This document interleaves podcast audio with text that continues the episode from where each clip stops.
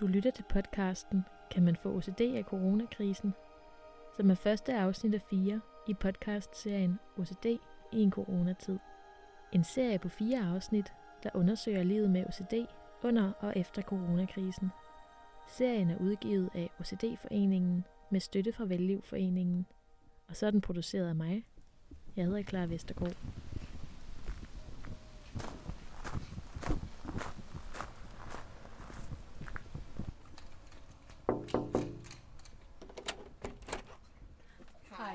Velkommen på landet. Det, det er angsten, der har, øh, der har, altså angsten for at dø, jeg lige pludselig har udviklet, fordi det har jeg, sådan, det har jeg aldrig rigtig haft. Og det har så fodret min angst, som fodrer min OCD.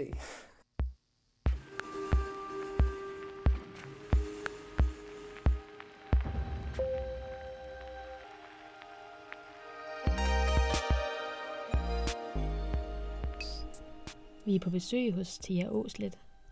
Hun er 27 år gammel og bor i en lille by nær Varde. Og så har hun OCD. Men før vi hører mere om Theas historie, ridser vi kort op, hvad OCD er for en størrelse.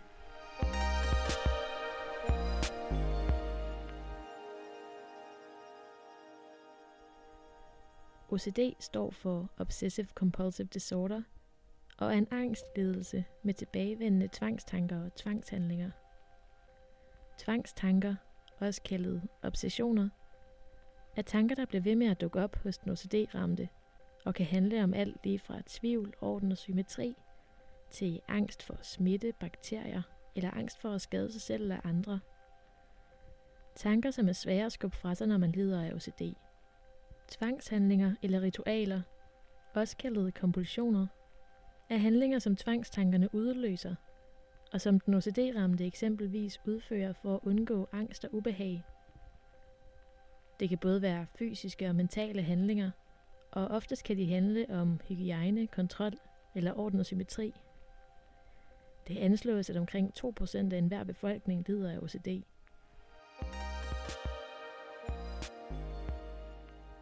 Første gang, at jeg blev opmærksom på det, øhm, og tænkte, at jeg måske var lidt anderledes end andre, det var faktisk i form af min håndbold, øhm, som jeg har spillet siden jeg var fem eller sådan noget. Øhm, hvor at jeg kunne godt se, at de andre, de måske havde et par lykkesokker eller et eller andet, der gav dem held. Men øhm, lige pludselig så begyndte jeg at bemærke sådan i de tidlige teenageår, at når jeg stod og skulle skyde straffe for eksempel, så stod jeg og talte, hvor mange gange jeg driblede med bolden. Og man kan sige, det er der måske også andre, der gør, men jeg tror forskellen for mig, det var, at når vi så var færdige med at spille, så øh, kunne jeg sidde og tænke hele kampen igennem, og tænke, ej, det blev jeg fire gange. Var det derfor, at, at jeg ikke scorede, eller... Lad os starte på badeværelset faktisk, fordi det jeg tror faktisk nogle gange, det er den, der er værst for mig i hvert fald. Ja. Jeg synes, det er lidt grænseoverskridende, fordi øh, jeg tror folk, de, de lægger ikke mærke til, hvor meget det er. Øhm, man kan sige, det som tager længst tid på badeværelset, det er dem, jeg har fortalt med shampoo og balsam og sådan noget. Nærmest hele sit liv har Thea haft små ritualer, som hun har udført, for at tingene skulle gå godt for hende. Men en morgen, da hun var omkring 20 og stod i badet, begyndte et nyt ritual. Jamen, øh, den, det, det var faktisk der, min, min tælling den startede sådan rigtigt. Øh, fordi der er en shampoo, den skal tælles. Og du, jeg har engang fået at vide, at man skal vaske sit hår to gange, fordi det er noget med fedtet eller olien eller sådan noget i håret. Øh, så det er fem tryk to gange. Øh, og så skal jeg have balsam i bagefter, og de, de hører sammen. Jeg skal ikke spørge mig, hvorfor, jeg ved det ikke. Men de hører sammen, de er samme kategori. Det er sådan, jeg tror, at tingene er i kategorier for mig. Øhm, og den, den skal så også trykkes på fem gange. Og det, det er et indviklet regnestykke, det her, det kan jeg godt høre. Og så er der noget med min skraber, hvor mange gange, og hvorhen jeg bruger den, og hvad hører sammen. Og så er der noget med det sæbe, jeg bruger, hvor mange gange, og den øh, skuresvamp, jeg bruger, hvor mange gange. Og ja, der er, øh, det, det kan godt tage sin tid. Næsten alting kan tælles, hvis det stod til Thea. Og siden coronavirusen for alvor brød ud i Danmark, har Thea kunne mærke, at ritualerne med at tælle fylder mere i hverdagen. Den her kæmpe angst i form af corona, der lige er blevet flyttet ind i mit liv og i min krop, og selvfølgelig også i alle andres, men det er fordi angsten, den påvirker OCD'en, så jo mere angst der er, jo mere OCD prøv, altså laver jeg for ligesom at ophæve eller prøve at fjerne angsten. Øhm, fordi et eller andet sted, så tænker jeg, jamen jo mere jeg tæller, jo bedre. Øhm, og jeg har også altid den her i mit hoved med, at skulle jeg lade være til? Nej, fordi så leger du milen. Du kan lige så godt tælle for at være på den sikre side. Øhm, så så det, det kan jeg tydeligt mærke, at, at jeg er gået op i arbejde, eller gået op i timer. Det behøver ikke nødvendigvis at være, at det er helt nye ting, jeg tæller, men det er som om, at det er blevet mere intenst. Øhm, så for eksempel før i tiden, hvis jeg skulle koge pasta, så vil jeg øh, hælde op i gryden, og så vil jeg tænke, okay, nu har jeg hældt en gang af posen. Og hvis der så ikke var nok, så vil jeg hælde en lille smule mere, og en lille smule mere, så jeg havde hældt tre gange. Hvor at, øh, der var mest presset, eller når jeg er mest presset, jamen, så kunne jeg faktisk gå i gang med at tælle hver enkelte pasta, så jeg vidste præcis, hvor mange pastaer der var i gryden. Øh, også hvor, at når, hvis jeg skulle hælde vand på, så før så ville jeg bare fylde til det passede, men øh, nu der vil jeg simpelthen tage et, et målebær frem, og så finde et tal, hvor jeg synes, oh, det føles godt. øhm, så på den måde så er det blevet sådan mere øh, intenst.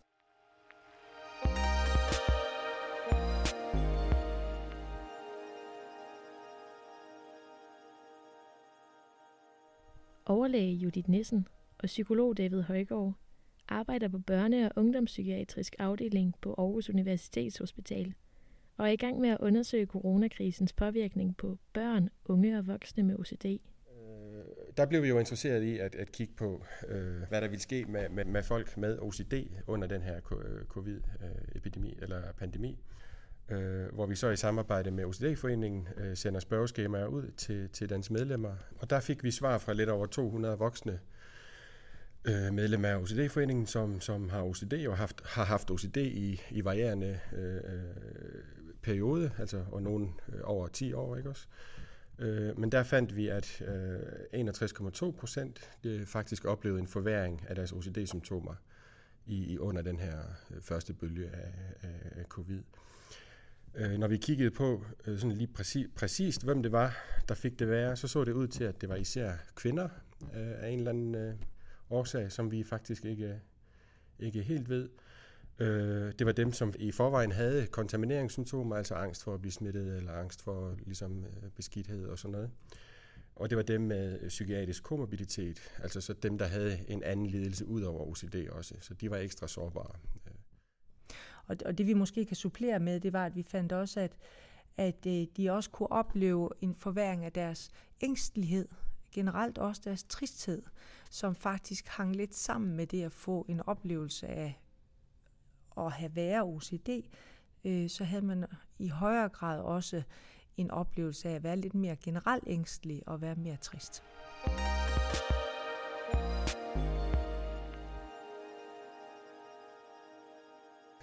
Så i vores øh, voksenstudie, der finder vi faktisk, at, at 10 procent, de oplever faktisk, øh, eller rapporterer en, en forbedring af deres symptomer, hvilket også er lidt interessant.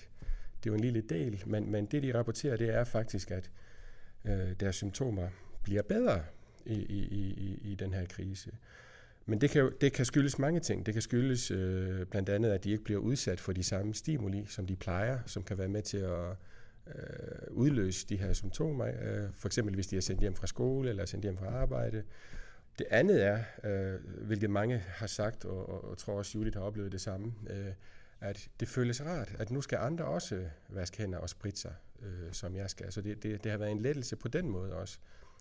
Men man skal jo passe på med at sige, at det er en, øh, en forbedring af deres OCD, fordi det kan jo skyldes den her undgåelse. Det er svært at slå fast præcis, hvorfor mennesker med OCD oplever øgede symptomer. Men ifølge Judith Nissen og David Højgaard, kan ængsteligheden over at miste nogen være med til at skubbe til den OCD-ramtes angst. Og netop angsten fylder meget for Thea i denne periode. For mig, der er min OCD enormt meget styret af angst. Det er jo fordi, jeg er angst, og jeg er bange. Altså, det er jo øh, for mig de her øh, ufærdige tanker, fordi der er så mange tanker i mit hoved. Og når en tanke for mig ikke bliver gjort færdig, jamen, så kan den sådan set være med til at booste min angst. Øh, hvis jeg har en tanke, der siger, øh, jeg får corona og dør, og så slutter tanken der, fordi så går jeg videre til en anden tanke. Øh, sådan ubevidst, så kører der noget andet ind over, eller der flyver en fugl eller et eller andet. Øh, Øhm, hvis nu, at jeg havde haft evnen til at gøre tanken, eller køre den videre og tænke, jeg får corona og dør, hvis ikke jeg er påpasselig og spritter mine hænder og holder afstand, så havde det givet, tror jeg for mig i hvert fald, en anden form for, ikke givet mig ro, men, men det havde, jeg tror det havde fjernet nogle bekymringer i mit hoved i hvert fald. Thea er godt klar over, at de katastrofetanker, hun får, ikke nødvendigvis bliver til virkelighed. Men alligevel er det svært for hende at lægge dem fra sig. Og sådan er der mange, der har det, siger Judith Nissen.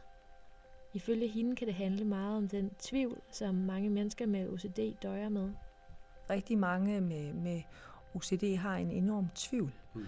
hvor de øh, også spritter hænder og også vasker hænder efter f.eks. Sundhedsstyrelsens forskrifter. Men så bliver de alligevel i tvivl, om de nu gjorde det helt godt nok, eller gjorde det helt rigtigt, som det nu bliver sagt. Og så er de lige nødt til at gøre det en gang til. Og den tvivl ved vi vokser. Jo mere de gør det, jo større vil tvivlen være. Og man kan sige, øh, mennesker uden OCD, som også vasker hænder og spritter efter Sundhedsstyrelsens øh, rekommendation, de kan måske lidt nemmere sige, jamen nu har jeg gjort det. Og det er jo i hvert fald fint nok. Og så ellers komme videre, og så måske glemme det. Mm. Hvor man som, som en, der er ramt af OCD, har den der nagende tvivl, der bare bliver ved. Øh, og jo så også sekundært ofte også en enorm ansvarsfølelse, at hvis jeg ikke vasker hænder, så kan jeg, eller så kan det få konsekvenser. For eksempel, jeg kan smitte, eller jeg kan sprede, eller det er mig, der er grund til, at mine forældre bliver syge. Eller, lige, så der kommer mange overbyggende tanker på, som så jo bare nærer tvivlen, og gør den simpelthen nødt til lige at vaske en gang til. Man bliver så meget i tvivl, at det næsten virker sandt på en eller anden måde. Altså, øh, mange, øh, mange børn, unge og voksne med OCD, hvis man, hvis man taler med dem om det, så kan det jo godt være, at de godt kan sige, at ah, der kunne også være andre grunde til det. Men lige der, hvor de bliver rigtig, rigtig ramte af det her, der, der er det den forklaring, der kommer til at fylde det hele, og de kommer til at blive fyldt så meget af ansvarsfølelse og skyldfølelse, at det bliver rigtig svært for dem at, at lægge det fra sig.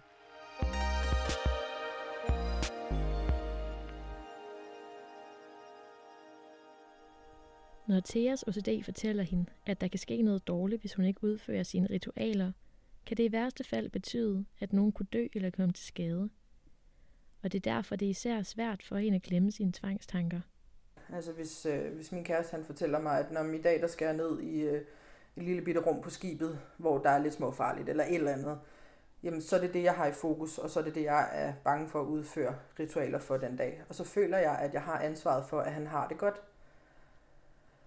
Øhm, man kan sige, en af de lidt tunge eksempler, det var, at øh, da min morfar han døde, der var jeg jo i to-tre år efter øh, overbevist om, at det var min skyld. At, øh, at der var noget, jeg ikke havde gjort godt nok. Der var, nogen, der var noget, jeg ikke havde talt nok. Hvis jeg havde talt mere, så var han ikke død. Øhm, og det, det tog mig lang tid at få min hjerne til at forstå, at det var ikke min skyld. Og øh, det er selvfølgelig et voldsomt eksempel, men det er et eksempel ud af rigtig mange eksempler.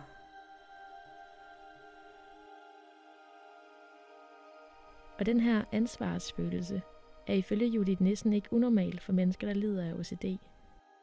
Ja, altså man kan sige generelt, når man har OCD, øh, så kan det handle rigtig meget om, at der ikke må ske andre noget, og heller ikke ske en selv noget.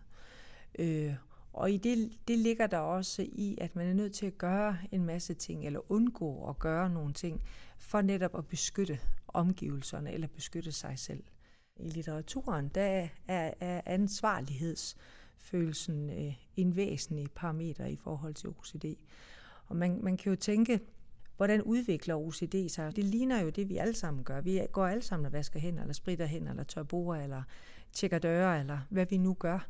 Øh, og hvad er det, der så gør, at man lige tipper over? Og der kan man sige, at noget, noget af det, vi nok tænker, det er, at jamen, man, man starter måske bare ud med at gøre noget, som man tænkte var vigtigt. Og hvis man så har sin sårbarhed, og man presses rigtig meget i det, så kan det være, at man lige er nødt til at gøre det igen og igen, når man overskrider den der grænse af ligesom at kunne stoppe. Så noget, der måske startede som noget godt, noget, der skulle forhindre noget væsentligt at, at ske, øh, at det bliver lidt urealistisk, bliver for meget, og det bliver svært for dem at stoppe det igen. Fordi så kommer tvivlen. Hvad hvis nu jeg ikke lige gør? Men det er også vigtigt at forstå, at OCD'en som, som en lidelse er jo ikke, den, fungerer, den er jo ikke logisk. Så du kan godt have OCD og, og være fuldkommen klar over, at din bedstemor nok ikke kommer til at dø, hvis ikke du gør de her ting på en bestemt måde. Men du kan alligevel ikke slippe af med, med den her angst, og så gør du det alligevel for at være sikker. Selvom din, din, du er godt klar over, at det, det nok ikke kommer til at ske. Så det er, det, det, altså, ja, OCD'en som, som en lidelse, den, den er ikke øh, altid særlig logisk.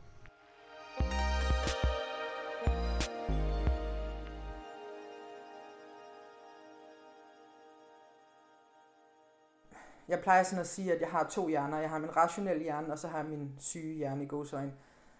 Øhm, og når jeg tænker rationelt, så ved jeg godt, at jeg kan ikke trylle, og jeg kan ikke redde hele verdenen.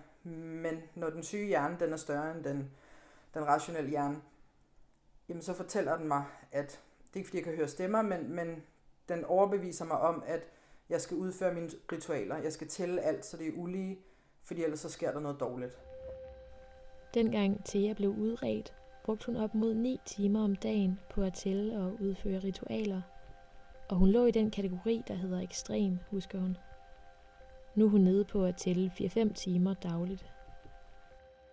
Øhm, hvis jeg skal noget, hvor jeg er lidt nervøs eller angst, øh, så kan jeg bruge det dobbelte tid. Øh, og så udfører jeg mange flere ritualer. Øh, og jeg tæller meget mere, og altså, det, det kan være helt, helt galt. Jeg kan jo se en milliard skrækscenarier, når jeg skal gøre ting, og det er jo også derfor, altså, jeg er jo bange for alt, så derfor, så hvis jeg tænker, jo mere jeg tæller, jo mere jeg gør for at forhindre, at der sker noget dårligt, jo bedre er det. I går øh, skulle jeg til øjenlægen øh, ind i Esbjerg, og jeg er jo ny øh, i Jylland, så jeg har ikke været der før. Altså, man kan sige, det første jeg bemærker, det er, hvad for en dør går jeg ind af. Øh, fordi så ved jeg, nu har jeg gået ind af en dør. Skal jeg så ind af en dør mere, fordi så er jeg gået ind af to døre, og det er ikke, det er ikke godt. Puha. Jamen, så kommer jeg ind, og så er der jo mennesker, så dem kan jeg også lige tælle. Så kan jeg lige tælle, hvor mange stole der er inde i rummet. Øh, der sad, det var sådan en sekretærskranke, øh, der kunne jeg jo lige tælle, hvor mange sekretærer der sad. Øh, så kunne det, kunne det være sådan noget med, at så skal man jo hen til standeren og bip sit øh, sygesikringsbevis ind. Øh, det er ikke altid sådan nogle, de virker. Så når jeg går derhen, så tænker jeg, please virk første gang. Fordi hvad gør jeg, hvis du ikke virker første gang, jeg stikker kortet ind, men du virker anden gang, jeg stikker kortet ind? Hvordan løser jeg det? Øh, og, og sådan kan det fortsætte. Jamen man kan sige, det er jo super udmattende. Altså jeg bliver træt, og det gør jeg, fordi min hjerne den hele tiden kører på repeat, og det er også derfor, at jeg kan ikke holde til ret meget.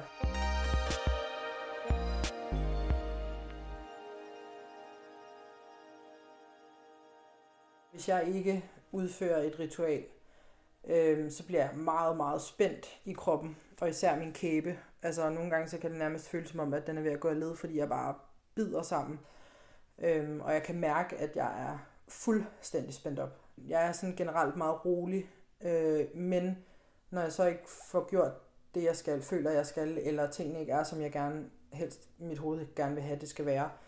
Altså, jeg kan, nærmest, jeg kan ikke engang sætte ord på, fordi det, det er bare sådan en kropslig reaktion med, at jeg bliver sådan helt febrilsk nærmest, faktisk.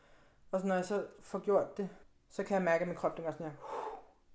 Og så lige pludselig kan jeg ligesom bevæge min arm ordentligt igen, og dreje hovedet nærmest, og sådan, altså... Og, så, altså, og jeg bliver ikke rolig, før jeg har fået løst problemet. Det gør jeg ikke. Når man lider af angst og OCD, og samtidig føler et ansvar for andre omkring en, kan det være rigtig svært at finde balancen mellem at bide for meget i sig, eller at lade angsten fylde. Og det kan være svært for andre mennesker at forstå. Så altså, en enorm følelse af, at det jeg gør, eller det jeg undlader at gøre, har stor betydning for andre, øh, og derfor er jeg nødt til at gøre de her ting, øh, og være meget bevidst om det, og tænke over at gøre det rigtigt.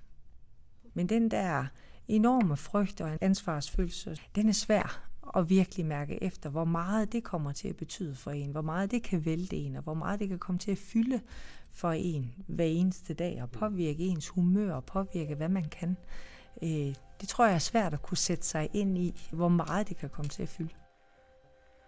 Der er ikke mange studier ud over Judith Nissen og David Højgaards, der viser de egentlige tal for, hvordan coronakrisen påvirker mennesker med OCD. Heller ikke, hvis man kigger tilbage på SARS og MERS-epidemierne. Og der har vi jo kigget lidt på litteraturen, og der, hvor, der, hvor vi finder hovedsageligt to studier, som har kigget på, på udviklingen af OCD-symptomer i, i forhold til de tidligere epidemier, altså som SARS og MERS. Øh, og der finder man, at dem, som har været smittet med, med, med sygdommen i, i den tid, i det ene studie havde en tilbøjelighed til at få flere OCD-symptomer øh, eller diagnoser efter, efterfølgende noget tid efter. Det andet studie fandt ingen forskel, altså der var der ikke en, en stigning i OCD-tilfælde. Men det man skal huske på med de studier, det er, at de, de er relativt små, øh, og, og de omhandler kun folk, som blev alvorligt syge af sygdommen dengang. Så man ved faktisk ikke meget om sådan rent øh, blandt, den, øh, blandt befolkningen, hvad der egentlig kan ske, eller, eller om man udvikler øh, OCD i en øget grad efter, efter sådan en pandemi som den her.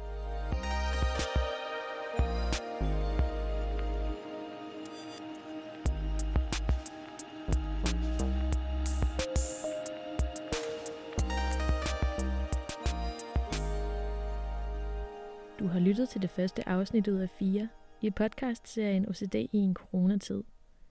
Serien er produceret for OCD-foreningen med støtte fra Vellivforeningen. Medvirkende er Thea Åslet, Judith Nissen og David Højgaard.